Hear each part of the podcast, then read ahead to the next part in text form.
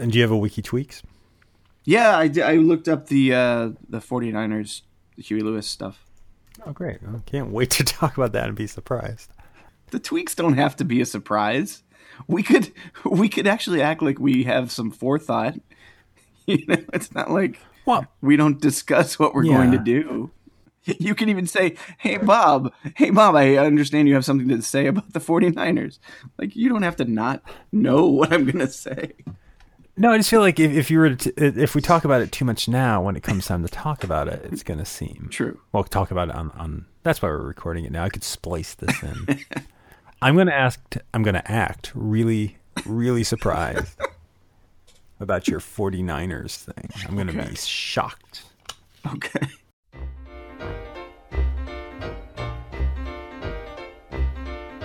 Hey, everyone, ever, and welcome to 20th Century Popcast, the show where we try to make sense of the present by living in the past. My name is Tim Blevins. And I am Bob Canning, and welcome.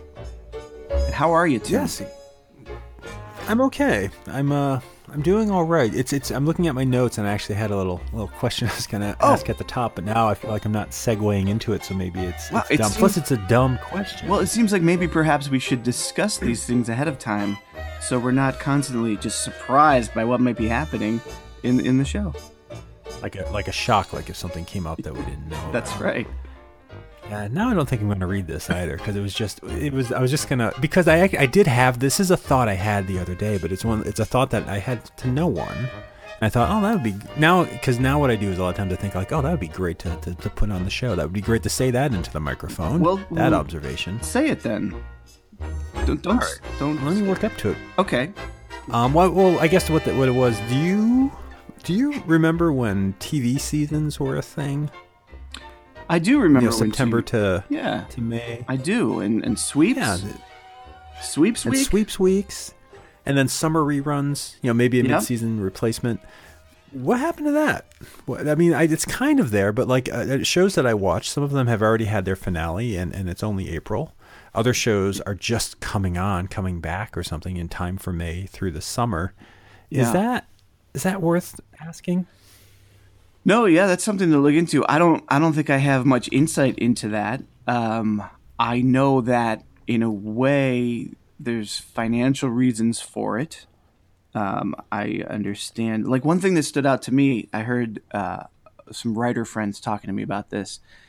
Uh, there'll be like a, a mid-season finale or a winter finale for a show, or a show will do like uh, eight episodes, and then six months later, not really in line with any sort of television season, have six more episodes, and that would be considered the Yeah. second half of the the season, even though it's so spread out. But the reason they did that is because uh, contracts would be season long contracts, so you could pay someone the same rate for a year and a half, two years if you spread it out and still call it a season.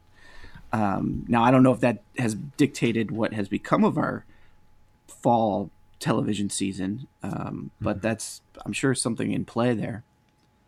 Well, it's I mean a lot of it's probably a sales tactic because you know however you break stuff up. But the, yeah, that idea of like a mid-season finale that that's recent. Yeah, Like I know shows would go on mm-hmm. hiatus. Like that would happen a lot growing up. You know, like I think you'd watch a show up through Christmas, and then you'd have like three or four weeks of reruns, and then it would come back. Or sometimes a show would be off for a while. They'd do the mid-season replacement for six weeks, and that show would come back. I mean, all of those are things I remember from my childhood, but branding it something, calling it like you, this is your mid-season finale, and then or whatever, like that, I don't. I don't remember that being a thing before. I know that the season finale would be a big deal and a season premiere would be a big deal, but yeah, divvying it up that way, and I guess they leave you on a cliffhanger, but because television is serialized anyways, and everything is pretty much always leading into the next episode, yeah, I don't know why it necessarily needs to be deemed that, created as an event that way. And I'm wondering, does that come from is the idea of a shorter season what they're hoping for? Like even though you're getting a 24 episode season of say Agents of Shield when you break it up with the mid-season, is that tricking people into thinking it's an HBO show or a Showtime show? yeah, it might be. I mean, there's I think there's a hyper awareness of the the tricks of the trade and and the expectations of the industry, um, and so yeah, they might just be playing into that. Um, Yeah, because most cable shows are like twelve episode seasons, and so most. I mean, Yeah. just six or eight. Premiere throughout the year. Like you'll get new shows in the summer, new shows in the fall, and it's nice. It's a nice rotation, but Yeah, so maybe it's like the networks are just trying to kind of come off as as more along the lines of those hip cable shows. but is that impacting people? Like, do you think that is winning an audience back? Because they're aren't they playing to the audience they already have and saying mid-season finale and things like that? I would think so. I mean, it's strange. I mean, I can only really look at it from my own personal perspective, and I have stopped watching network television. Um, at least on the network, like I will stream some stuff and maybe binge watch some stuff after a few weeks uh, if it's on if if it's on a streaming service somewhere. Um, and and maybe that's part of it. Maybe they top load uh, 12 episodes and, and have it out there so people can binge watch it during their longer mid-season break uh, and and maybe that's sort of dictating it is that people's viewing habits have changed and so they they do spread it out in a way that allows you to have these pockets of time to catch up and watch it uh, on your streaming service Oh, that's interesting. It's and I'm, I'm I wonder if it changes how the shows are written. It definitely changes how they're promoted. But that I didn't really think about that. You can have these clumps or these segments where people are watching six episodes as one episode almost. That's you know the the, the Yeah. definition, and we'll be talking about it with the episode today of, of binge watching. It's interesting. I think yeah for sure for for sure on this show. Well, uh, that said, and and some of it making it to air. Uh, welcome, welcome to the show. For those of you coming in, um, those of you coming in, uh, I'm sorry if you missed Brent last week. Uh, we had a, a third guest. that was great Um, wasn't it I thought so. I hope he's listening to hear you say that. But I, I, I enjoyed visiting. it. We had Audible Company. We had a, a three-way conversation, and uh, this week it's just the two of us again. So maybe what we'll do is we'll leave some dead space, and uh, you know we can we can cut him in later because I'm sure he had some things to say that we didn't use. But last last week, uh, topic wise, we were talking about Superman two, and so this week start off with our wiki tweaks segment a segment of the show where we look back on some things we've said in past episodes and offer a little clarification or altering on what could possibly be considered facts. Um, this week we're talking about superman 2 and uh, if i may go first the, the, you know with last week's episode still in mind uh, something we talked about last week was the idea that Superman 2 was one of the top grossing movies of, uh, of 1980. In fact, I, I think we said it was in the top three of, of 1980, and, and I couldn't think of what else uh, it would have been in that year. I mean, Empire Strikes Back, I guess, would have been one, but I wasn't sure. So I, I- went on to inter- the Internet Movie Database, IMDb, and I looked up what the top three movies of 1980 were. Drum And, roll. Um, what, drum i don't have an actual I drum roll you're gonna have to No, no, I have to download a, an MP3 of a drum roll when I right. get a chance. I will. I just maybe I'll find one on SoundCloud. Um, so the top movies were starting starting with number three. And remember, we're thinking Superman two was one of the top movies we thought of the year it came out. So number three, the top three movies of 1980 was Stir Crazy. Do you know that movie? Stir Crazy was that a Gene Wilder, uh, Richard Pryor movie? It is. That that's all I know. It might be the one where Gene Wilder's in a chicken costume, if I'm remembering the commercials well. But I've never seen it. But that, I mean, that was a number three movie of 1980, a comedy, and a big comedy. That, that's that's that's a shocker to me. Yeah, and it's shocking too Um, because it's not if it's a top movie of one of the years of of our lives, and we don't really know much about it, and it's not really, um, a, it's I wouldn't think it's a well known film today. You know, I don't know the point kind of I'm trying to avatar of its time. yeah, there you go. Okay, that's the point Yeah. we're trying to make. No, I think it's true. I think I mean again, this is this is coming up on 40 years ago at the same time, so maybe that's why. But yeah, you you would think having lived through it, we would be aware and have seen the, the big movies. But uh, going on to number two, I think I'm going to continue proving that point wrong. The number two top movie of 1980 was Nine to Five, another comedy, actually, Yeah. another top top 10 comedy. The Lily Tomlin and what Jane Fonda and Dolly Parton movie, I think, also has Yes. Dabney Coleman in it. Do you know this movie? I do know that movie. That movie is more yeah, like you're saying, that disproves my previous point. But that that one is more well known. I haven't seen the entire movie. It's one of those movies that I've seen enough to feel like I've seen it, but I don't think I've ever sat down, start to finish, and watched Nine to Five. No, but it makes a little more sense. Like I get why it might be in the top ten. That movie resonates. I think it was very much um, an early look at sort of sexism in the workplace. I yeah. think the idea of these three women, if I remember, it's kind of almost like a revenge film in terms of them getting back at their male boss. So I mean, I that's great that that drove an audience, that that brought in an audience, and, it, and that has some cultural relevance. So I get why that's number two. But uh, 1980, the number one movie and again, you know, you think over time what what resonates, what doesn't. Uh, what would you think the number one movie of 1980 might have been? I got to go with the the Empire Strikes Back. You'd be right. All which right. I guess is you know it's a good guess. So Empire Strikes Back, top movie of 1980. Of course it is. Of course it resonates. I think with all the Star Wars movies that have been released, only one has never been the number one movie of the year it came out, and I believe that was Attack of the Clones in 2002. I think it was beat out by either the Lord of the Rings, Return of the King, or a Harry Potter movie. But yeah, mm. that makes sense. Top movies. But in that list, looking at that list for Superman 2, this 1980 blockbuster that we talked about, I was shocked to not find it in the top three. Top five? Shocked to not find it in the top five. Well, then top 10. Of 1980? Yeah. No. Wow. I am shocked. Well, this might shock you more. It is in the top three of 1981. so it did have a release date of December 4th, 1980, but in this I didn't realize, and I feel like this never happens anymore.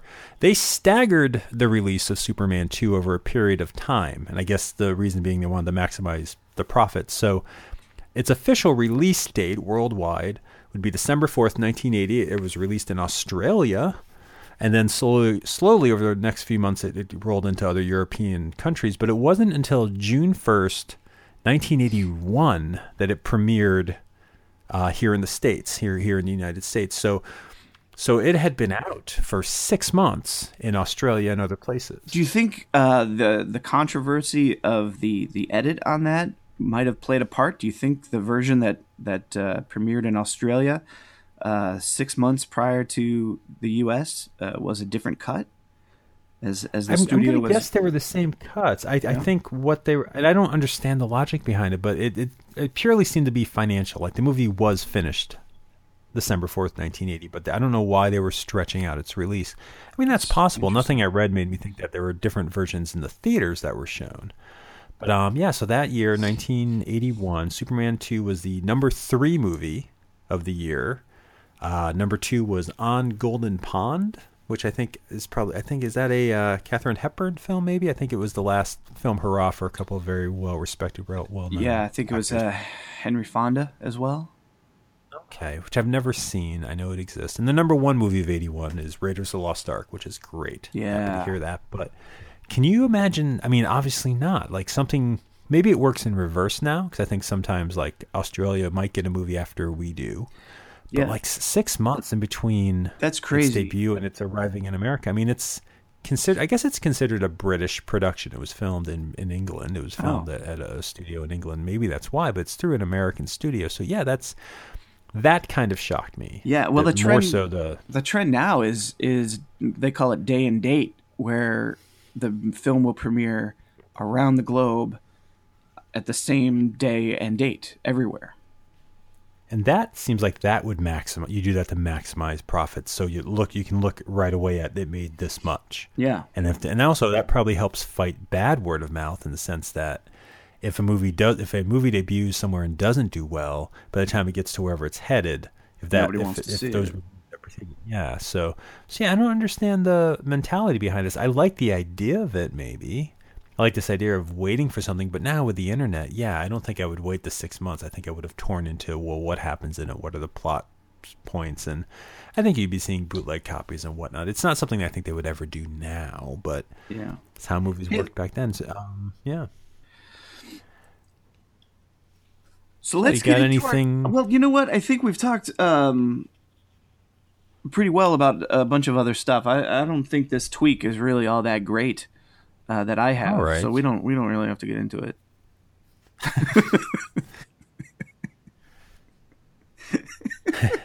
and I, I know I've ruined that because you were preparing some stuff for for this particular I, tweet. I've been typing this whole time, meticulous bits. I mean, I guess we could. how to perform surprise. I guess we could do That's it, all right. and then you could decide to leave it in or not. I mean, uh, we're already, you know, uh, well into the today's episode, and we haven't talked about our our topic yet.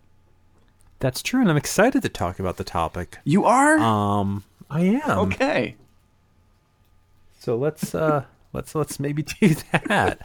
Uh today uh we're talking about we, we're doing a binging podcast, which is uh when we uh we go back and we we take a show from our youth or maybe a series of movies, but so far it's been shows and something that we probably watched week to week or maybe if it's a afternoon show day to day, but we we take a bunch of episodes and we watch them all at once, you know, all one after another. One after Four another. episodes, three episodes. Because I don't think I could. to- I don't think I could handle watching all four episodes at one time. Like You don't think you have enough screens? I mean, you got a laptop, you need a desktop. I wouldn't be able to TV. follow what's happening. Actually, I mm-hmm. probably Plus, I would have guess- been able to follow what's happening with this particular uh, uh, series. I feel like with the series, you might Pink Floyd it, and it might line up just right the way that Wizard of Oz and Pink Floyd lines up. But uh, yeah, we were talking a little bit about binging shows before and how shows are written for that. And the the, the this segment, um, it's just to see how these shows. One is to look back at these shows, but to see how they hold up over that kind of viewing. And if they lend themselves to, to binging and podcasting. And today we're talking about a cartoon, an animated cartoon series from 1986 that I, and I totally remember this show premiering. I was so excited for this when it first premiered uh, on ABC, ABC television, Saturday mornings, 1986. We're going to be talking about the real Ghostbusters. Yes. So you were antici- cart- you were anticipating this uh, cartoon spin-off of the feature film. Um, I was. Well, they they advertised during the summer. Um, you know, like watching cartoon reruns. There were there was a commercial that it was it was coming up. So I was very excited because yeah, it's a spin-off of the 1984 uh, movie Ghostbusters, uh, which for me as a kid, I was when I saw it. Ghostbusters is a pretty big deal for me in general. Are you a fan of the original Ghostbusters movie? Yes, very much so. Um, absolutely. Were you as a kid? Love. Yeah, I was as a kid, and uh, I always remember. I have this very distinct memory of seeing a, a, I think it was on NBC actually, an NBC special about the making of Ghostbusters two. Because I was such a fan of the first one, I was excited for the second one, and I remember, I remember Rick Moranis looking into the camera and saying, "This is so much fun. I love making these movies. Uh, I want to do it every week. Uh, we'll, we'll do it. We'll do it for NBC. We'll have a weekly show." And the idea of a of a weekly Ghostbuster show blew me away, and I thought that was such a great idea, and I wish that Rick Moranis had done that with the live Oh, action live action show, a live saying. action Ghostbuster. Yeah, I mean, as a kid, it's like I would watch Bill Murray, Dan Aykroyd, uh, you know, uh, the whole gang uh, do a show every The week. whole Ghostbusters gang. Ghostbusters Absolutely. Well, and I think as a kid, I mean, my concept of those actors were, yeah, this Ghostbusters, the original movie, was kind of my introduction to Bill Murray, Darren Aykroyd, and Harold Ramis. Yeah. Also Ernie Hudson and Rick Mor- and Rick Moranis. Um, but I think for the, the, the three initial Ghostbusters, uh, the Peter, Ray, and, and Egon, those three actors, those three comedians, are big deals in '80s comedy, '70s and '80s comedy, and they're they're big. They've had big impacts on my life, and yeah, Ghostbusters would have been my introduction to them. You know, from Ghostbusters, I probably followed their work and recognized them from other things. So, shortly after the movie came out, because the movie came out in 1984, and actually, I I, I do have to admit, it's, it's one of my favorite movies. Ghostbusters is probably in my top three favorite movies um, of all time. In the summer of 1984, when it came out, I did go to see it. I did go to the theater, not knowing much about it, to see it for uh, Dave Wheaton's birthday party. It was Pete Rival, myself, Dave Wheaton's mom, and, and me. Did I say myself twice? I probably did. Uh, we went to see Ghostbusters, and I did not see the whole film in the theater because I was very, uh, what was I was very scared. I was very scared by the original movie Ghostbusters. I Yeah. found it funny, but every time a ghost was going to show up, the ghost in the library, Slimer was coming at Peter Venkman, or whenever I thought something was going to happen, I would cover my eyes. I was just scared for this movie. So, halfway through the movie Ghostbusters, to spoil this this 30, three year old film for anyone who hasn't seen it. The they have an ecto containment grid, which is where all the ghosts are stored. And halfway through the movie, it blows. It, it explodes, yeah. and all the ghosts get out. There's a little like alarm flashing, and you we know the ghosts are about to get out. And when that happened in the film, that went off. The light flashes. I remember saying, "You know what? I'm going to go wait in the lobby. I'm fine. I'm just going to wait in the lobby." And I left. And there's still half How a movie to go. I think I had covered my eyes. I would have been eight years old when this movie okay. came out. Yep. So I just sat in the How lobby How polite of you! How polite myself. of you for an eight-year-old. I'm just picturing well, you politely getting up. Yeah, I'll be. I'm Did, just gonna step out. I mean, I know all the points. I covered my eyes at the library ghost when they opened the refrigerator, and yeah. the terror dog was in there. I remembered Slimer from the commercials, so when they first got to the um, firehouse, I remember thinking, "Oh, this is probably where that green ghost is." For some reason, I was scared because I, I was a big paranormal fan. I mean, I grew up loving the unexplained ghosts, UFOs, the Loch Ness Monster. Loch Ness Monster was the first thing that ever really fascinated me. And I remember getting books out of the library and reading it. Right.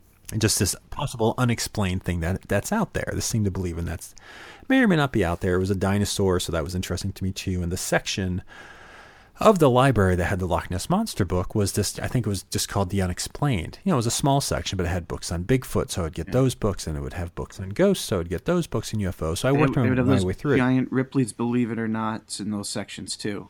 And that yeah, that, that didn't always have uh, um, uh, what am I trying to say? It didn't always have paranormal stuff, uh, but it was just kind of interesting, neat stuff sometimes. Were they like comic strips, the Ripley's books? I don't know if I remember those actually, or were they fact like just pages and pages the, of information? The one I remember was like a, an encyclopedia type of thing, uh, oh, like a Guinness book or something. Yeah, kind of like the Guinness books. That kind of stuff was interesting to me, and so I was oh, drawn I to it. it. I was also kind of scared of it, but yeah. by 1984, I would have been reading a lot about ghosts, but scared of the movie, sat in the lobby and, and again, at that point, there's probably a half hour of the movie left. At that point, you know, it's only like an hour and a half film anyway. So I just sat out there by myself. I remember it very well.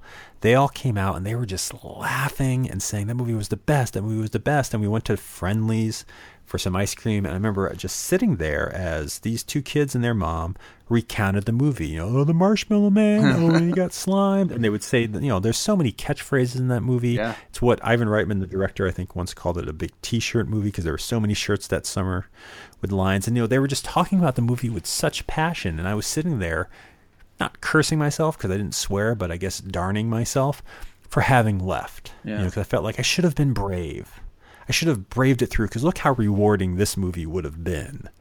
You know, they're loving it. And that summer, I remember I got a Ghostbusters shirt. You know, all I could think about was the idea of Ghostbusters, but I had not seen the whole thing.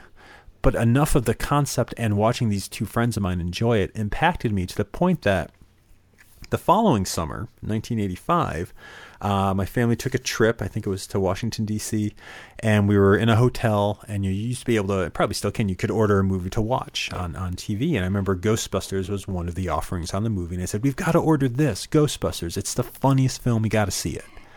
And so we watched it on a small TV in a hotel room with my family there, and I made it through the movie. I made it through this movie. My dad was laughing. My mom was laughing. My, my brother was laughing. I don't know what my sister, I don't remember what she made of it. And I just enjoyed it. I loved it. And I loved it because the characters were funny. I loved it because of the jokes. But I think a big draw of the original Ghostbusters movie to me was it was kind of to watch that movie. That was my introduction to the idea of a um, of a career choice. You know, watching that movie is the first time I could really think of that. I was like, "That's what I want to be when I grow up." A Ghostbuster was the thought.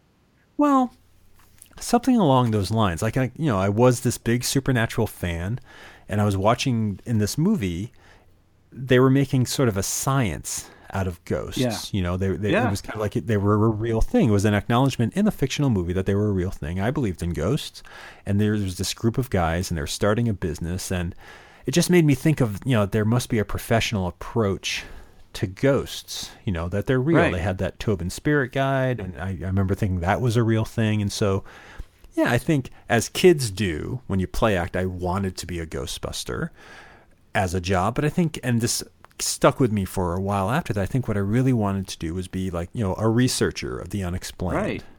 Cool. So that that hit me as a kid and stuck with me. So Ghostbusters was pretty prominent, but I mean, do you think that's do you do you look at the movie Ghostbusters as a kids movie? I don't really think of it as a kids movie. Um, no, I think it's a teenagers movie, sure. Um, and that's probably when. No, no, I must have. Like, I don't, I don't have that memory of of this is the first time I saw Ghostbusters. Ghostbusters for me, like a lot of things, just were around, and mm-hmm. I would watch or catch glimpses of it here, or there'd be like I'd be. I had a babysitter uh, where I would go after school, who had HBO and not a lot of. Uh, um, it, it was strange. She watched a lot of kids uh, in her home, and I don't think she really should have left uh, access to HBO on her TV, but uh, I got to watch a lot of things I probably shouldn't have at my age, and I think Ghostbusters was one of those things. Um, so, um, yeah, I don't, I don't, What's, I don't. It's weird. I it's weird that you say that because I remember um, you were talking about Ghostbusters two a second ago. When that movie came out, remember Sigourney Weaver? I think she was on maybe the Tonight Show or the Arsenio Hall show or some talk show, and I remember her saying her quote being that Ghostbusters is the ultimate babysitter movie. That is the movie you can put on and kids love it. Huh. And, it, and, you know, Ghostbusters came out in the summer of 1984. We we talked a bunch of episodes back about Indiana Jones and the Temple of Doom, also coming out that summer. Gremlins coming out that summer. Yeah, that movie as it is would probably be rated PG-13 had that rating been there. But right. I don't know. I have always thought of it as a kids movie. All of my friends loved it. We played Ghostbusters on the playground. When I watch it now, and even when I was watching it with my family, you know, I realize that my dad's laughing at stuff that maybe I don't get. And all these performers in the movie, Bill Murray, Dan Aykroyd, Hal Ramis, they're coming from Second City. They're coming from Saturday Night Live. I mean, this movie in a lot of ways was the big budget kind of finale or summation of 70s anti comedies, 70s sketch comedy, 70s drug comedy. Like all of it sort of was, you know, was underground in the theaters on, you know, stages in the 70s and it got onto TV in the late 70s with shows like Saturday Night Live and SCTV. And as the 80s started, all of these performers from these shows, these anti comedian comedians, as they were, started getting movie roles, started, you know, working their way into the pop consciousness. And so by the mid 80s, as they were all entering their 30s and maybe mellowing out, maybe starting families, their last hurrah, I feel like the last hurrah of really what 70s comedy and these greats was, is this movie, Ghostbusters. And it's accessible to kids, I think, because of the topic, because of the fun gadgets, and just because, eh, I don't know why, actually, but it, it really does, to me, it plays like a kid's movie. So it makes sense that it eventually led two years later, 1986, to a kid's cartoon. Yes, a very, very kids cartoon. Well, very much, I, and I guess maybe maybe that's something to to start with. First of all, first of all, you do remember the show? You, you said you did watch yeah, it. Yeah, right? I did watch it. Um, I watched it a lot. I can't remember if it was a daily show or a, a weekly show. If was it a Saturday? It wasn't a Saturday show, was it? Well, that's it? what's interesting. It, it's it was both. It started as a Saturday morning show. It premiered on ABC in September of 1986, and I remember that because it was on. And every Saturday, I, I was I would be so excited for this fucking show. I believe the following year, 1987, or even maybe later in 86, it also went to five days a week. Okay. So it was on in the afternoons. There was the Saturday morning ones, and then the afternoon episodes would air. And as a child, this struck me as odd because I always thought there are Saturday morning cartoons and there's day of the week cartoons, and never should those cross. you know, don't cross those streams, no. so to speak. So this this was something new to me, but also, and this was maybe when I started. I don't think I always really, as a kid, animation is exciting, and varying quality of animation doesn't impact me as a kid. Like maybe I would notice, well, that drawing of Tom of Tom and Jerry is a little different from this one. Like I, would notice those things, right. but watching the show on Saturdays and watching it during the week, I definitely felt like there was a difference in the animation style. I think when it premiered on ABC, I think there was a Premiere Animation Studio putting these episodes like the ones we watched for today together. And then I think during the week, the animation would vary a little bit, the quality would vary. It was always a very moody show, a very, you know, atmospheric show, but there was a difference between those. So yeah, you, you're not sure if you remember watching it weekdays or on the weekends. Yeah, I don't recall like specifically. I, f- I feel like much like a lot of my childhood, it just was there, you know, like um so I probably watched both. um, and didn't distinguish between the two. Uh, you know, it just blended in. Um, certainly, looking back, it all blends in. Uh, but I did, I did watch it. I watched it a lot. I watched it for. I don't know if I watched it for its entire run. I didn't realize it was on for so long. Um, yeah, I did not. I probably only watched it for about two years, and I loved it, yeah. and then probably just drifted away. Yeah. Um, do you think it's a good representation of the movie? Like when you were going in to watch it for the first time as a kid, had you seen the movie before you saw?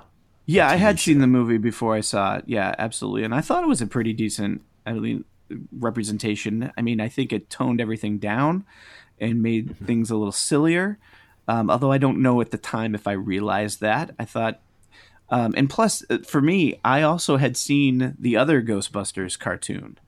Oh, the filmation one. Yeah, um, that with, premiered around the same time. I think possibly the same. What was that? An older show that they just brought back, or was it? It um. So there's a in addition to the reason the show is called the real Ghostbusters is when in 1984 when the movie Ghostbusters was coming out and, and Dan Aykroyd and Harold Ramis had that as the title.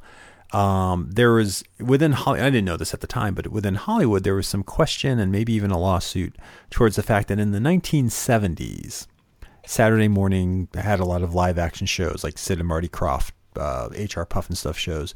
There was a show back then called Ghostbusters that was about two characters and a gorilla who hunted live action vampires and ghosts. And it was a comedy, it was a half hour show, but it was called Ghostbusters.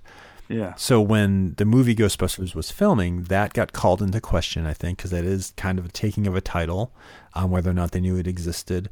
And I believe whoever it was that originally, this I'm in a gray area of all the facts here, so I'm not sure, but this 1970s live action Ghostbusters show, whoever had the rights to that realized that, well, when this 1984 movie is big, this name this this you know I guess brand is what we would call it now would have some attention. So they rushed into production a filmation cartoon based loosely on the 1970s Ghostbusters show with the same characters in the gorilla.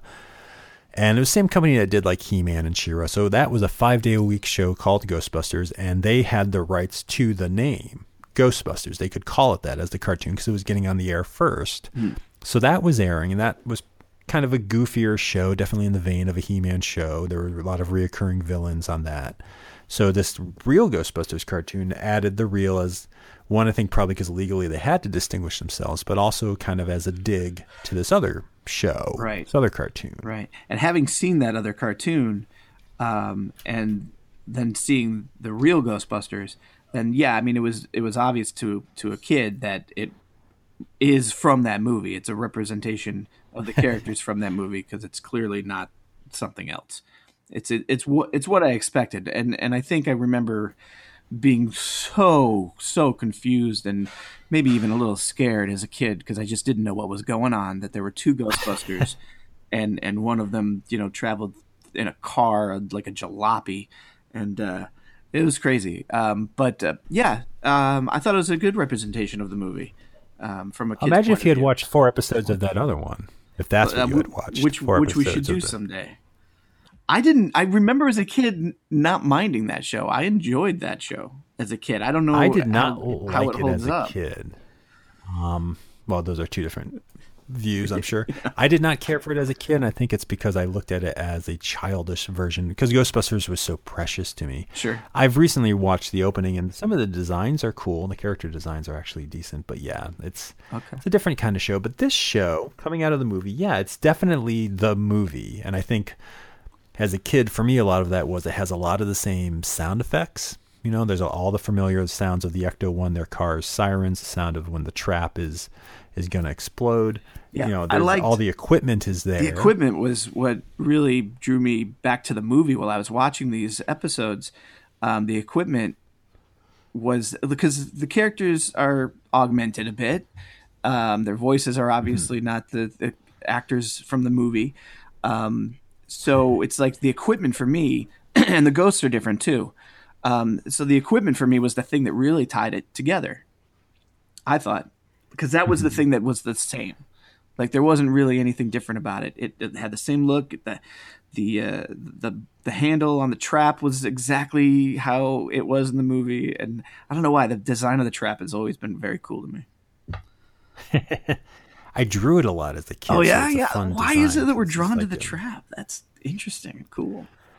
I mean, I think the draw of the original movie and this cartoon, I think a lot of it is, again, it's the technology. It's a working, loose scientific explanation of how these things work. The proton wands, which are the guns that they hold, are attached to the proton packs. Neutron, neutrona wands, sorry, are attached to the proton packs. The proton pack generates some energy. The wands shoot what are basically lassos, kind of like rope. And you, uh-huh. in the movie, you have to catch the ghost between the two wands. On the show, I think you could catch a ghost with just one, one wand, and you're roping them in. It's almost cowboy-like. In the trap, it's a cool thing because it's got a lot of lights to it. It's got the security tape on the side, and it's just, it's exactly what it is. It's an ecto containment unit. I mean, even the wording is exciting. All the the, the parapsychology phrasing. Yeah. Yeah, and it's just cool. And their car with all the different hoses and, and, and doodads on the roof. I mean, again, it's just what a career, you know, what a scientific Sure. way of approaching this thing that was important to me to believe in ghosts. Ghosts are real, I was sure of it, and I would get frustrated when people said they weren't.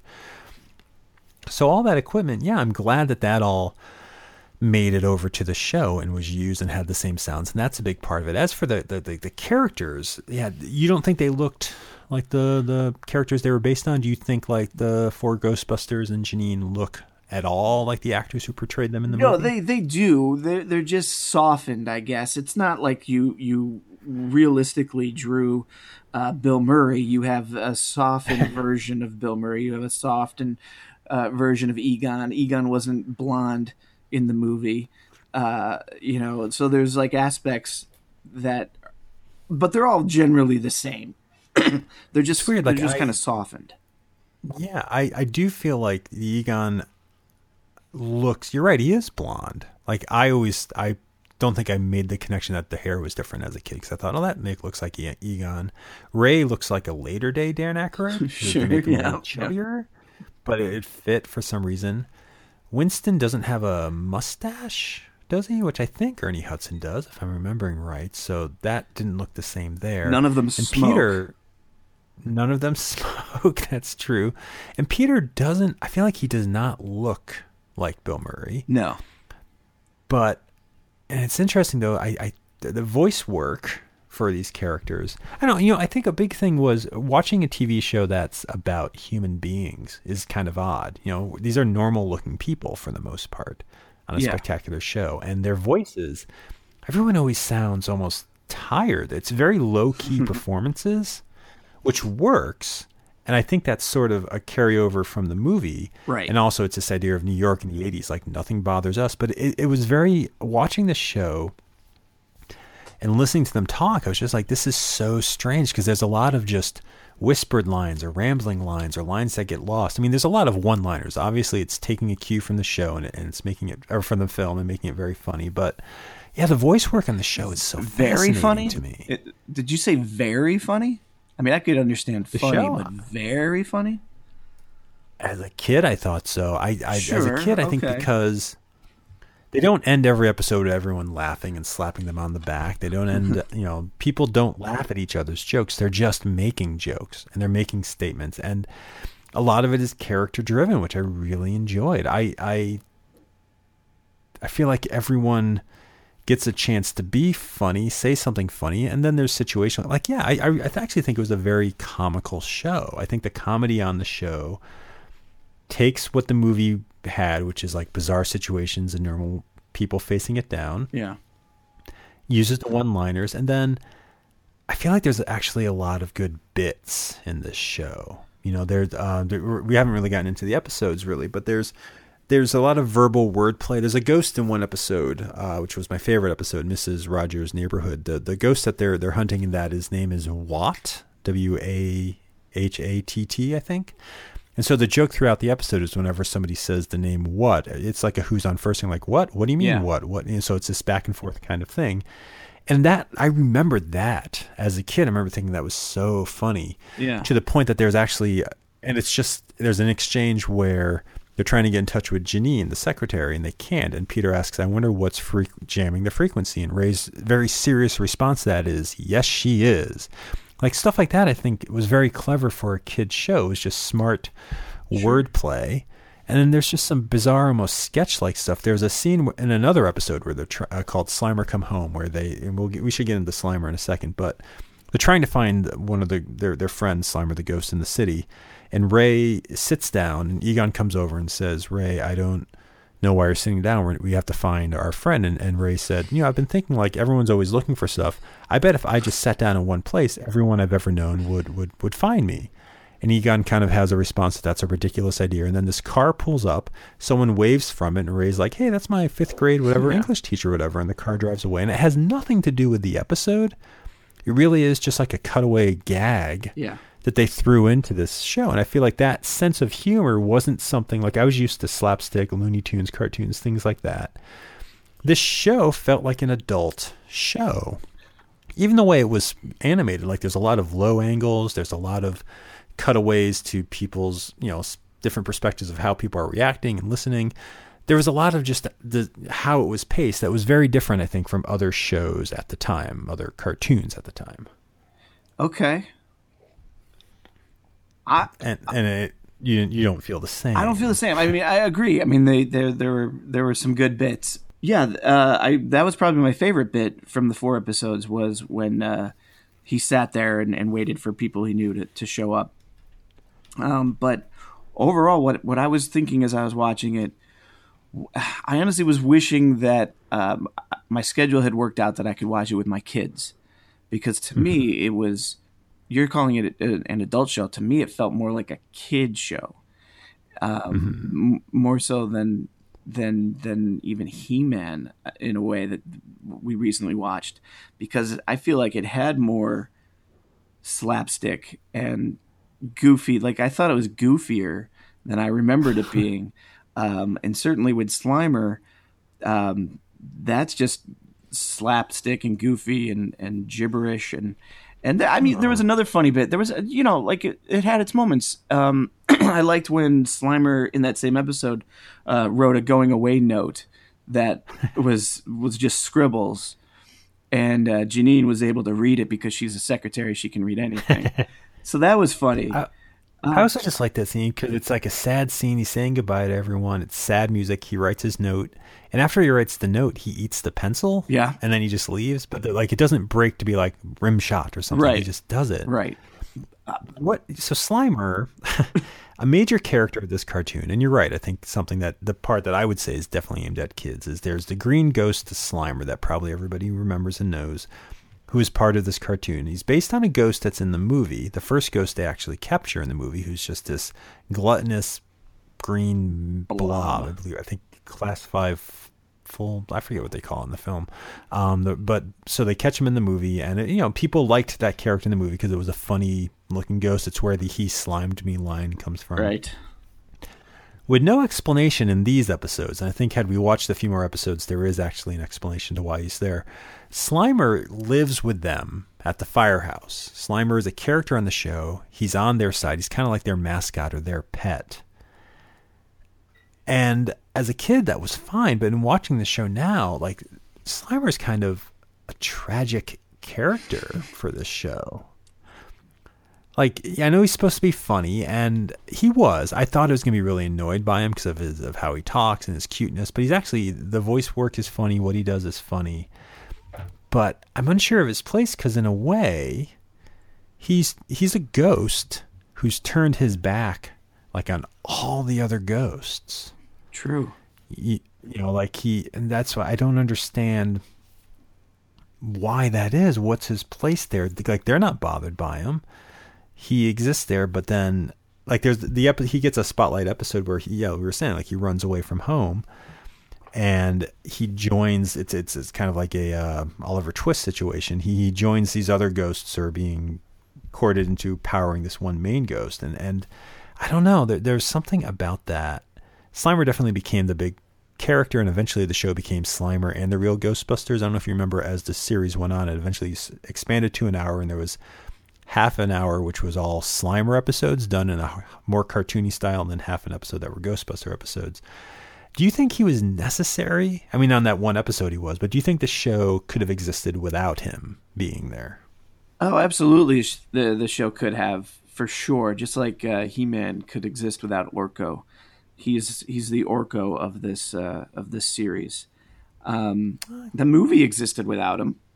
He had a different role in the movie. He was a villainous ghost. He was something. He was Right. a pest. They had to hunt him right and so it wasn't necessary to to the cartoon but i you know you absolutely know why he's there because he was uh, a standout character in the movie and so they wanted to get that character involved um, and i think from a cartoon a saturday morning cartoon perspective y- y- especially you know compared to a lot of cartoons from that era you had to have that kind of character that that really kid centric uh, goofball character that that well there's an actual story going on and, and some clever dialogue going on there also has to be that one thing that's just going to make a kid laugh because he eats a pencil or gets you know slime slime on a character Yeah, I no, and, and you're right. And I guess he is kind of the Orko character, and I liked Orko as a character, and I liked him in these. I just I wonder. That's where the show I feel like feels like a kid show to me. I know you're saying the whole thing feels like a kid show. I I want to get approach that because, you know, looking at it as an adult, sure, but as a kid when I watched the show, this cartoon, the real Ghostbusters, I feel like is a legitimate horror show for kids. I think in a lot of ways this cartoon is scarier than the movie.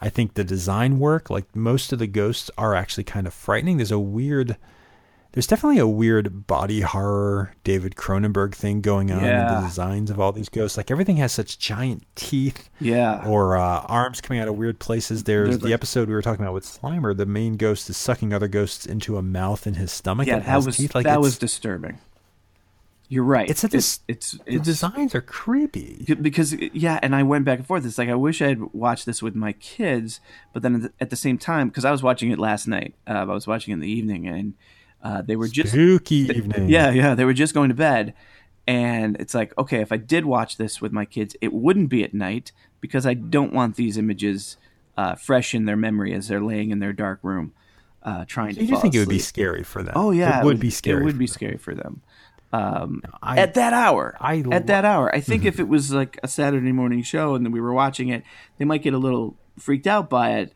But you know, it, it, they would have a different reaction um, because it's daylight. You know, I mean, darkness always makes everything scarier. Um, but yeah, No, it's I- creepy. I- they were like, I remember in one of the episodes there was like this weird, and it's just flashes of them sometimes. It's nothing they really lingered on. I mean, some of them they did, but some were just zipping by in these episodes. And and every once in a while, I saw this weird oblong ghost creature which had a tiny head, but two back legs that were like horses. It was strange.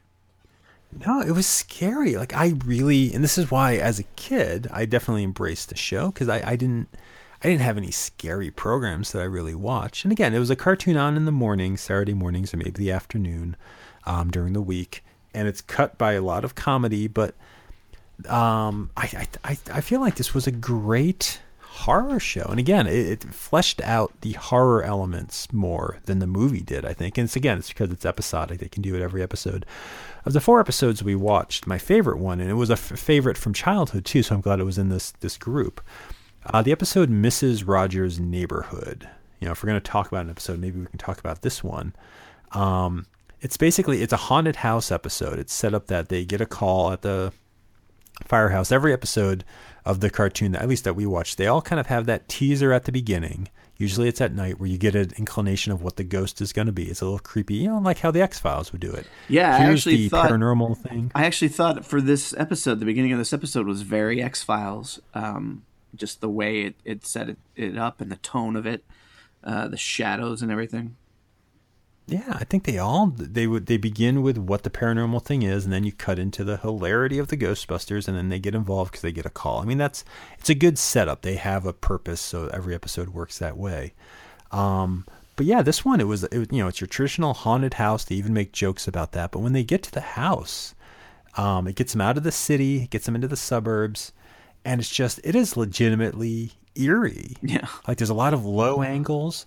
There's a scene where there's just this stream. Uh, I think they call it a transmigration of ghosts going from one wall to the other. And the visuals, they're all very spectral and expanded and skeleton looking. And they're all wailing and moaning. And these hands kind of come out of the wall. I mean, that stuff was legitimately eerie. Peter Venkman gets possessed in this one. He gets possessed by the character creature Watt, which is a very scary looking long snouted demon. And his possession is, is was a little unnerving. Like it's cool because he casts as he's walking, he's casting the creature's shadow, and then he's fighting to regain control, and he screams in fear. Like that is a legitimate moment of peril. Yeah.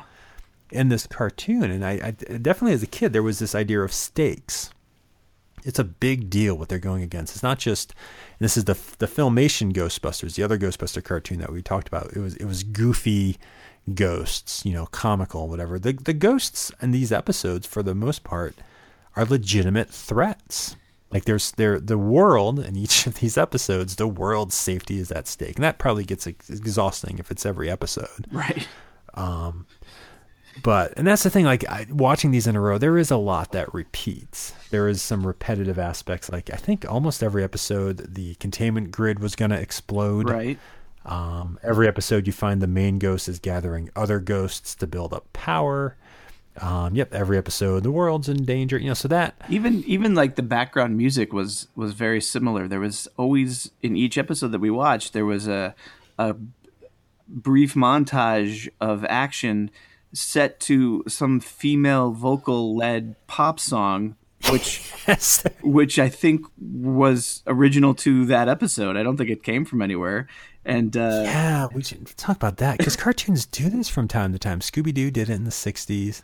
They did it then. Yeah, they did these weird like they all felt like they were, you know, this is my not Madonna song, this is my not Debbie Gibson song. Yeah. Like, but it is odd to have pop music playing over these montages. I didn't like it as a kid. That was my least favorite part. But it stands. What's out. weird about that is it stands out. And as a kid, I made the connection of oh, like the movie soundtrack. Yeah. Okay. You know, because Ghostbusters has a movie soundtrack. It has songs that play over scenes.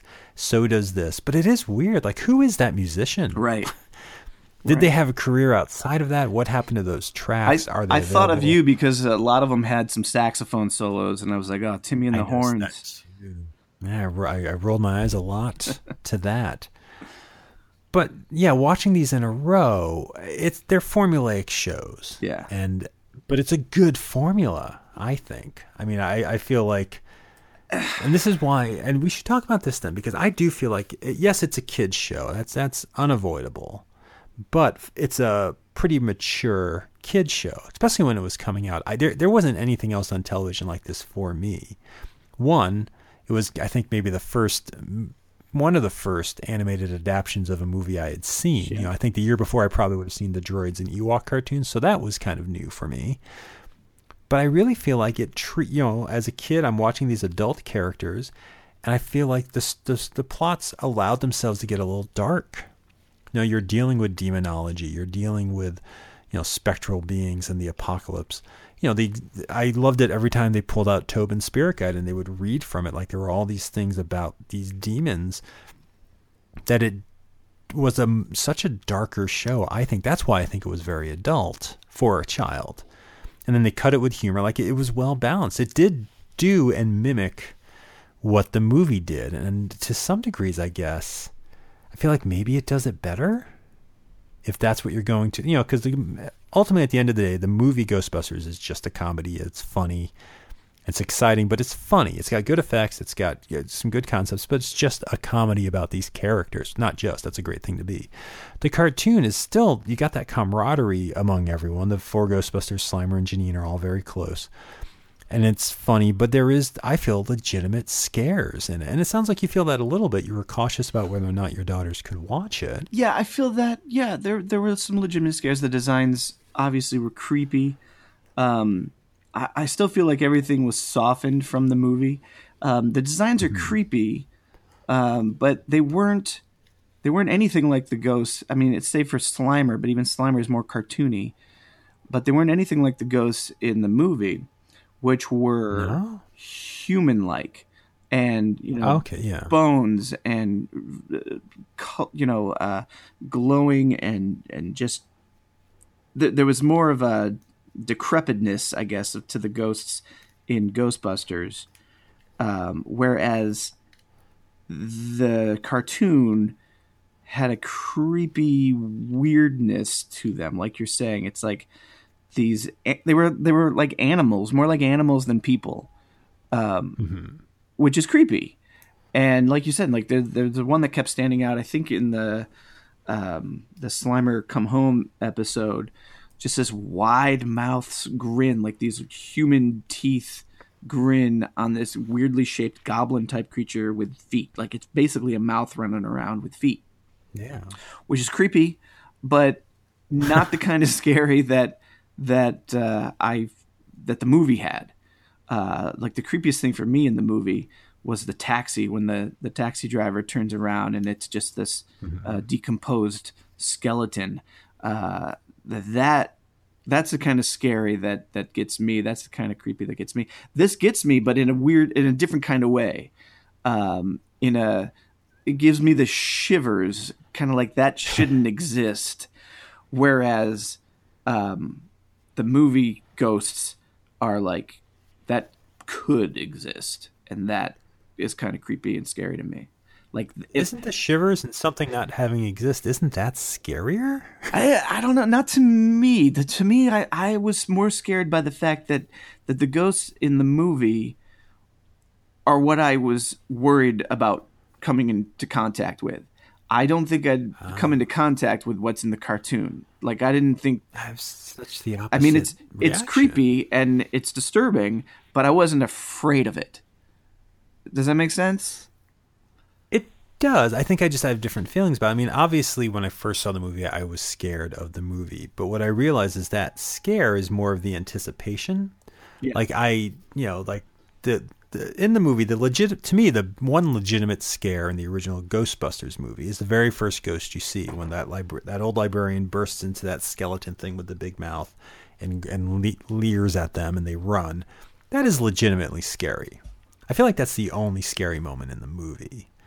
And I think as a kid, when I left the theater, it was just because I was anticipating something scary is going to happen. Something scary is going to happen. Here's a loud sound. You know, here, you know, there's all the builds like she's going to open the refrigerator. What's in the refrigerator? The trap's going to blow. What's in the trap? Something's coming around the corner. So those that anticipation, that's fine and that's fun. And I, it made me nervous in the theater. But the very next year, because I knew it was a comedy and I heard people laughing, like I don't think I went into Ghostbusters originally knowing it was a comedy when it came out in 1984. But once I heard my friends were laughing, I was fine with it. And I love the movie, but I don't think of Ghostbusters as like comedy horror. I just think of it as comedy. This cartoon, I find the ghosts in this cartoon, and again, maybe it's because everything's drawn, maybe because it's everything can fit in the world because it's a cartoon. I find them far more terrifying and unnerving. There's so many more of them. Uh, just there, the, the design work really is. It plays off of like old woodcut illustrations and old, like you know, when you look at old manuscripts and how they draw like demons and ghosts, like it is that kind Yeah. of a look. And, Yeah. and and I don't know. I, I feel like it works really well because it's juxtaposed, juxta, juxtaposed, juxtaposed, however that's pronounced, Juxtaposed. with um, thank you, with modern day New York and that backdrop of New York. But Yeah. I, I don't know. I just I found it very scary. Like, do you do you think your daughters would enjoy the show? Um, during the day, I think they'd find it interesting. I don't know if they would enjoy it though. I don't. I, it's not their kind of show. Well, I don't know. Do you think know, they would I- enjoy the movie? They wouldn't enjoy the movie at this age. The the the. Mm-hmm. I mean, there are kids that this age. They're nine and seven that I'm sure would love Ghostbusters. Um, my kids aren't those kids. Uh, what about and- the and- show is not their not what they're into? Well, I was going to say it's not what they're into, but um, to bring up a program that that uh, I hope you never see because I've talked about it so much. I hope it's Um, the Odd Squad. I hope it's the Odd Squad. I hope it's, the totally Odd Squad. it's the Odd Squad. Um, so that's like the kids' version of the X Files, and so I, I might be thinking too quick here that it's not their cup of tea. They might get a kick out of it. Certainly, I think as I was watching it, um, part of me wanted to have them there because I wanted to kind of get the kid feedback as they're watching it. Because I'll be honest, um, I didn't have a great reaction watching these episodes. Um, as much as Oh, I no? loved it as a kid, um, I didn't really get into these episodes. Um, there were there were those creepy cool moments. There were a couple funny bits, but overall, I was I was sort of let down. and I kind of wanted So, to. was it hard to get through? Was it hard to get through all four? It was, uh, yeah, part like? I, th- I didn't think it would take as long. It seemed like they were much longer than they were uh, Oh. to me uh, uh, at this age. And I sort of wanted my kids there because I wanted to get a kid reaction to to see if it if they would have reacted to it the same way I did. So it really didn't hold up. It didn't hold up for me, no. And I mean, part of it too is just you know uh, becoming more aware of pop culture and just having um, a better sense of things. Like, yes, that that who's on first bit was was pretty funny, but it was who's on first. You know, it's like I've uh, it's that again. I've seen that bit uh, so many times, and so. Um, there, there was that aspect to it, and then the voices too the the the voice cast here are very well known and well used, and so I'm hearing Garfield and I'm hearing uh, um, uh, the Brain from Pinky and the Brain. You know, I'm hearing Is that Egon? Is that Yeah. Maurice LaMarche? Okay. Yeah, so- I think why that was. For, exactly. So, and I, I think I think Egon was the best voice work. I think Egon was the best um, sense of character that that matched what the movie was. I think it might have even been that was maybe like the one character I think that was better in the cartoon oh, than the movie. Um, huh. my opinion. Did you have a different opinion? Well, it, it ties into something that I, I was I was going to bring up. Um, Yeah. In, in terms of these characters, first of all, I I love the voice work of all four characters, and I actually really loved all five because I like Janine's voice work as well. I think Yeah, Janine was it- it's I feel like it's very the opposite of cartoons at the time. Like none of the voices are going to get you. Like a cartoon voice normally has some sort of memorable energy. Even stuff like Transformers and GI Joe, you know, there's a campiness or, or an over the topness. Every well, Janine, I guess, has a little bit of that overdone stereotype of a voice, you know, the nasally New Yorker voice. But yeah, everyone else's voice work, I, I just I was so impressed by. Like it really felt like ca- characters. It really felt like this ensemble, and it underplayed lines. Like Lorenzo Music, who does Peter Venkman's voice and Garfield's voice, he's not doing Bill Murray, but I could hear that there were similar characters. You know, the dry sense of humor, and just sort of the tossing off of lines that both of them do. Uh, is it Maurice Lur? How is it pronounced? Egon's voice there. uh Lamarche. Lamarche. March. His his his version of Egon, yeah, it's a very. It kept reminding me of the "I'm always serious" line from the first Ghostbusters. It's Right. emotionless, it's straightforward. Right. Uh, Frank Welker, who's doing Ray Stantz, you know, he kind of has his voice always sounded like when Dan Aykroyd comes down the pole in Ghostbusters. He's like, "Does this pole still work?" And he's so excited. Like that feels to be like what he was channeling. Yeah.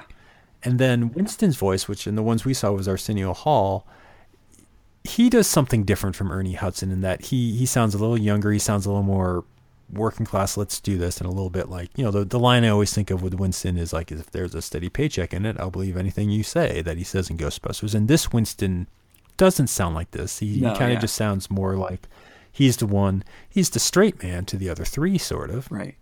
which is the role that Ernie Hudson had. Ernie Hudson apparently, from an interview I read, auditioned for the Oh, role no. of um, Moore and did not get it. Oh man. He with Arsenio Hall for like three seasons, then brought someone else and did not get the role. And that would have made the role different.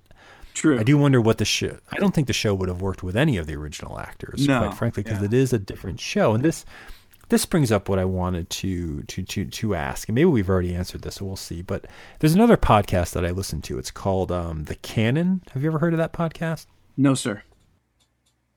I I only listen to our podcast.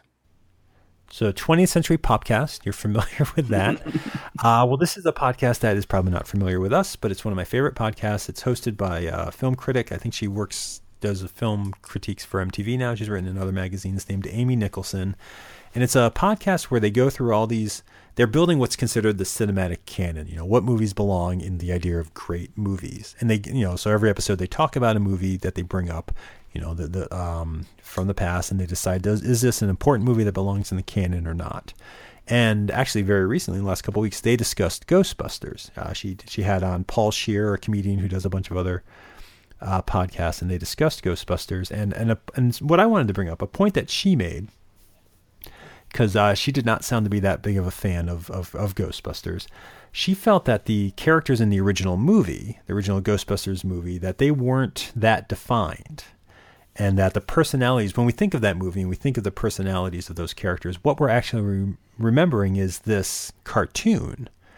That the real Ghostbusters cartoon kind of informed who those characters are in our memory. Now, I, I disagree with her, but I do think that the, I think that um, you know because I do think the film characters are developed but I think there is an aspect of this cartoon that gives the film a larger sense of uh, of continuity and gives these characters more of a voice, more of a backstory because there are more episodes. Right, right. You know, I think the film Ghostbusters was supposed to be a one time thing because repeating yeah. comedy movies is hard, but the characters and the concept are kind of big enough that at least as a kid you want to keep going with it and you want right. to you know and it can repeat its storyline but you want to stick with it but as adults you know i think Ghostbusters is is a one time film, and you can see this because I feel like the cartoon definitely influenced Ghostbusters too. Do you have a sense of the characters? I guess what I'm saying is like, do you remember the characters in the movie Ghostbusters, or do you think this cartoon kind of overshadows them in a way as who they are? Uh, no, I don't think the cartoon overshadows them. Not for me. Um, as much as I did enjoy the the cartoon, um, I never went back to it after I drifted away from it, but I've gone back to the movie time and time again. Um, so is that because the movie was more easily available? Like the uh, cartoon wasn't. That's true. That's true. Yeah, that's that's plays a part. I'm sure, but I didn't have a desire. I wasn't seeking out the cartoon, and uh, I did. You know, when it came on, we watched it on Netflix. I didn't know it was on there until you told me. So it's it's not. But that said, I've searched for Ghostbusters to see if that's streaming uh, when I was in the mood to watch a Ghostbusters. Um, so no, these characters haven't overshadowed, uh, save for Egon. The design mm-hmm. of the cartoon character, the the hair, the twirly hair that he has, um, he probably stands out. Um, I, I don't think that he overshadows the Egon from the film, but he certainly stands on his own. Um, he's a character mm-hmm. that, I, like the other three in the cartoon, are bland to me. They're just whatever. But Egon, really? Egon is its his his own thing. I think there's a big fandom for Egon. I think people when they like Egon, they think of I do think they think of this cartoon. I just I feel like the characters are very well developed. Like I really enjoy I mean it's odd to watch now and think they all live in the firehouse. This is their life. But I just I really like their senses of character. Mean, I think it's because we see, you know, with the cartoon, we're seeing it every day. So you see them do their job repeatedly. They weren't just, they didn't get together just to fight Gozer. This is their job. And even in um, the the Slimer Go Home episode that we watched, you've got, you know, they're all they're planning a birthday party for Winston, and they're all excited, like make sure he doesn't know. And like this idea of this this kinship is really there, which is in the movie as well. But I don't know, I this cartoon, I got a little sad almost watching it. And I wanted to ask you this, I think for different reasons, but the like the nostalgia of this show, I was a little sad because I remember this show being a big deal, and it and it did, it hit me that way. Like watching it, it again, watching it now, I'm like, this is not like any other show I remember. And these characters are very, I felt well rounded. I wanted to be any of them or know any of them. Like I liked all four of those Ghostbusters, and I liked Janine, and I just that setup of those characters and I, the original Ghostbusters movie, yes, I've seen that more than the cartoon, and I know it backwards and forwards, and I love it, and it's well made, and that's worth talking about. But this cartoon, yeah, I, I don't know. I, I, I think Ghostbusters the movie is hilarious, and the character, the actors are funny in that movie. This cartoon, I feel like the characters are hilarious, and the characters are interesting in the show, and I feel like that's, I, I feel like that's very different, hmm. and I, I think that's true and I guess the sadness, I was going to ask you, do you get sad? Does nostalgia ever get you down or make you sad? Because watching this this morning, and I think it's also just where I am at my life right now, it really got me yearning for that 1986, 87 little period. Sure. Because I realized Ghostbusters as a bigger thing meant a lot to me. Yeah. I, and, you know, I'm in the middle of a job hunt right now, and I'm watching the show that was like, that was the first job I wanted. Wow. yeah. So that's there. But also just, I do remember this cartoon being such different, so different from anything else I knew and I miss that. You know, I miss having an experience like that. But did the fact that the show didn't hold up for you does that does that get you down? Is that or does nostalgia in general? Do you ever have this bitter sadness that comes with reliving something from your past. Oh, absolutely, um, for sure. You you wish you had um, done more, you know, with it. Maybe it, it, depends on what it is, of course. But you, you wish you could go back and, and do that again, or have a better appreciation for it when it was available. Um, you, you wish you had kept it with you. That again, depending on what it could be. I didn't have that reaction to to rewatching these episodes. Um, and yeah, it's I, I I was I wasn't sad. I was disappointed that it wasn't as uh, entertaining as I was hoping it was going to be. Um, I started the night thinking, "Oh, I, I maybe I want to watch more of these episodes uh, with my kids because it's too late. They can't watch it tonight, but maybe we can watch some tomorrow." Uh, and then at the end, I was like, "Yeah, no, I don't. I don't need to watch these with my girls." I didn't have that pull, and, and maybe maybe I never really had uh, as much as I watched it as a kid. Maybe it just wasn't the thing I was drawn to as a kid, and therefore, as an adult, um, I'm I'm just fully realizing that.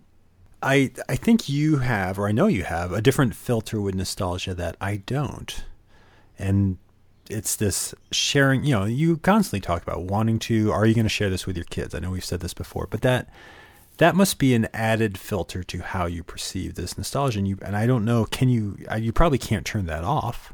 Like that probably influences, or it sounds like that is on your mind with anything you watch. How would your daughters react to this? Yeah, that's true. And it's because it sounds like it sounds like the show itself let you down, but what really maybe let you down, and correct me if I'm just making a point to try to make a point, is that you can't, that you wouldn't share this with them because they wouldn't like it. Um, yeah, I think that's it.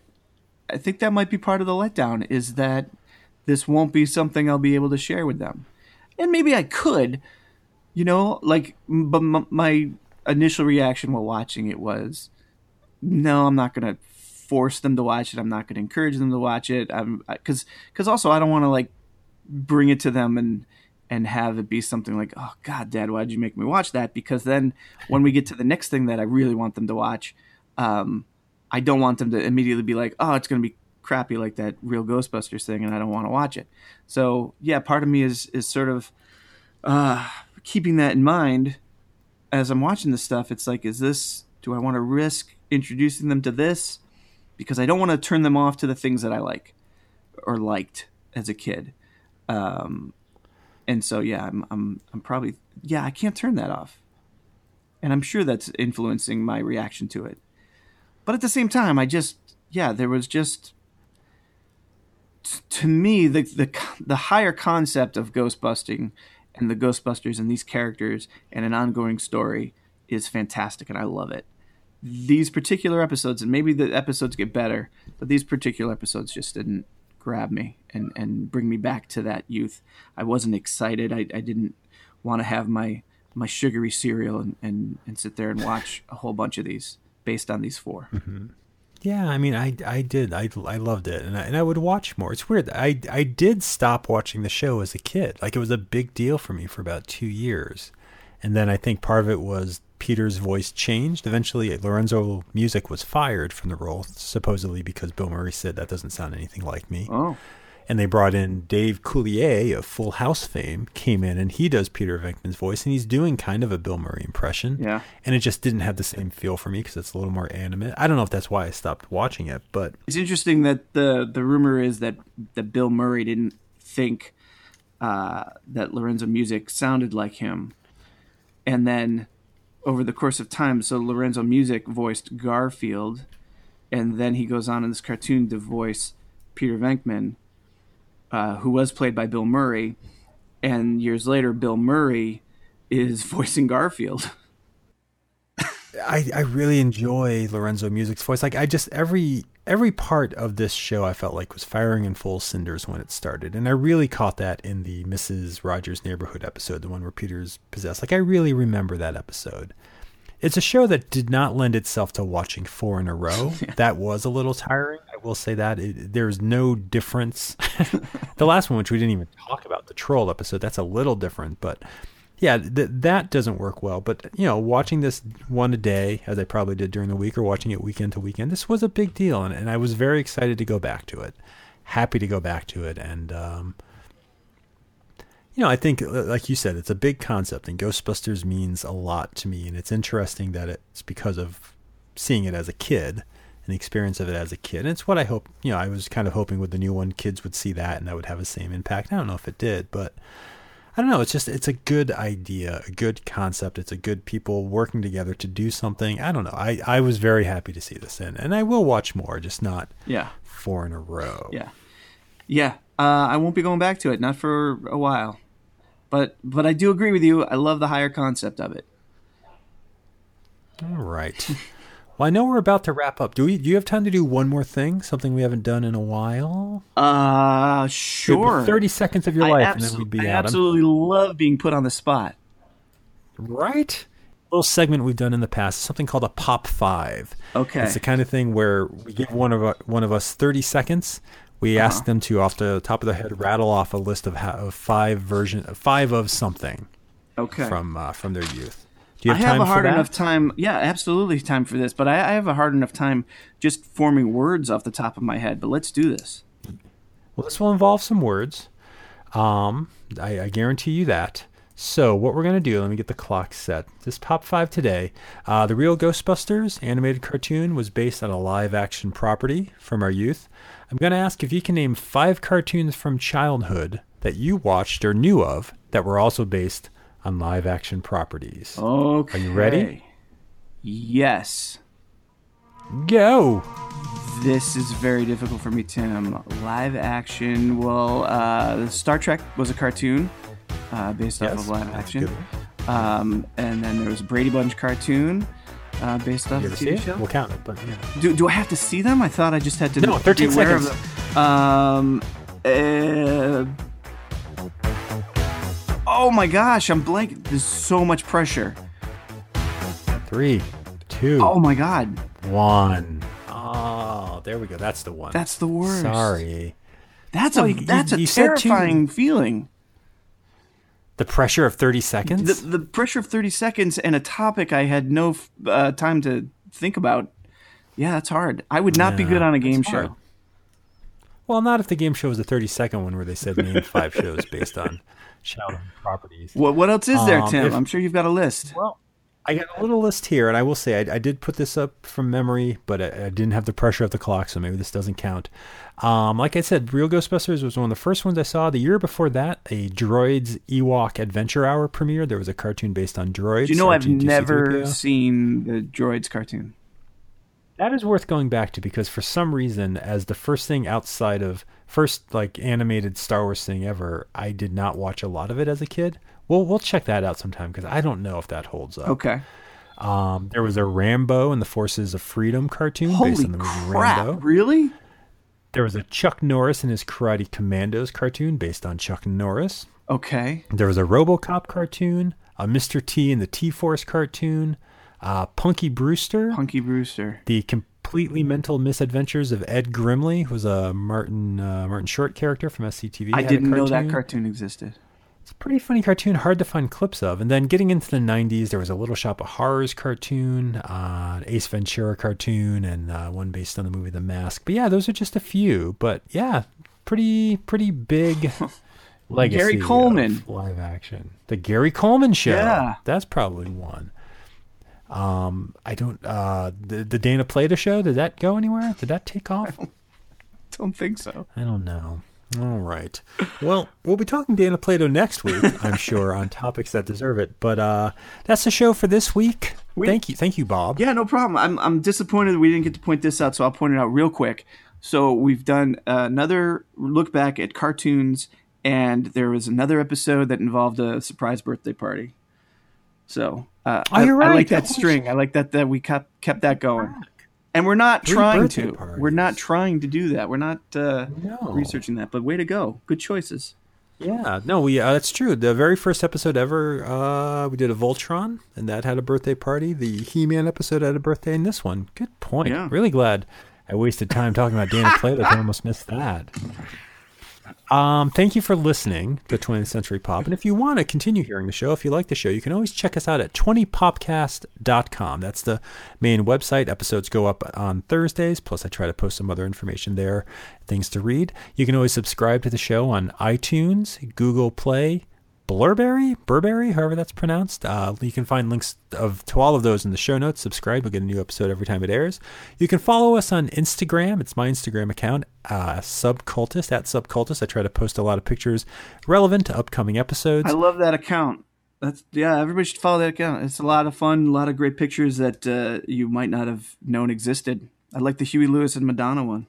Uh, you can follow me at Subcultist on Twitter. I try to keep everyone uh, up to date on what's going on through that. And when this episode airs, um, I, I, believe it'll be the beginning of May. I guess I should have checked the calendar.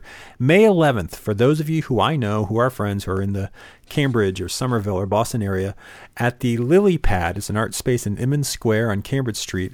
I'm part of a festival called the Digipendent Film Festival. It's four uh, video artists are showing some of their work. I'll be showing some scenes from my never released, uh, self produced film, Substitute Culture. There's a lot more than just me that produced that. That sounded very selfish. But I'll be showing some scenes from Substitute Culture there. Please come check it out. It's $5 at the door. I would love to have an audience. I hate that I'm not going to be able to attend. Being you, you don't know, think you can make it down? It's I, at eight o'clock at night. I would love to. I don't know if I can get there in time driving cross country. That's like five o'clock your time. Oh, that's rush hour. I see what you mean. Where can people find you? Uh, people people can uh, uh, follow me on Twitter as well at rh canning. And uh, yeah, I'd love to have some people um, like us on Facebook and comment. And we've got some nice conversations going on over there. Uh, other people reminiscing on the topics we're talking about. So that that's uh, I encourage people to do that. Um, any news on on you've got the my exaggerated life comic strip. You also have your mixtape a go go blog whose name I'm I would, I mean, they're always mentioned in the show notes. Seriously, people, I would check it out. Last week we had a pretty good Huey Lewis in the News episode that was kind of based entirely on Bob's knowledge of music and Huey Lewis. Check out his blog. It's, uh, what is it called? Mixtape. It is super ultra mega mix dot wordpress dot com. Super ultra mega mix dot wordpress dot com. That's super ultra mega mix. I can't even say it. I fucked it up. but you said it please check that out. Yeah, check it out. It's a lot of fun. Uh, if you don't know, I'm re-listening to mixtapes I've made, uh, starting in the, the, the oldest one I was able to find was from 1997, and I'm listening through them as chronologically as I can figure them out, uh, because I didn't actually put a date on any of these, and uh, um, we're into the 2000s. Yes, we are, and so is your, your your blog. That's what you're saying. That's what I'm saying. Yes, we're in the year 2000. All right. I'm, I'm going to go apply to Ghostbusters International. Uh, probably have to fudge the resume a little bit because it's a lot of customer service uh, angles, but I do know a thing or two about Ghost. Uh, you know, I was trying to think of the lyrics from the song. They, you know what? Catchphrase.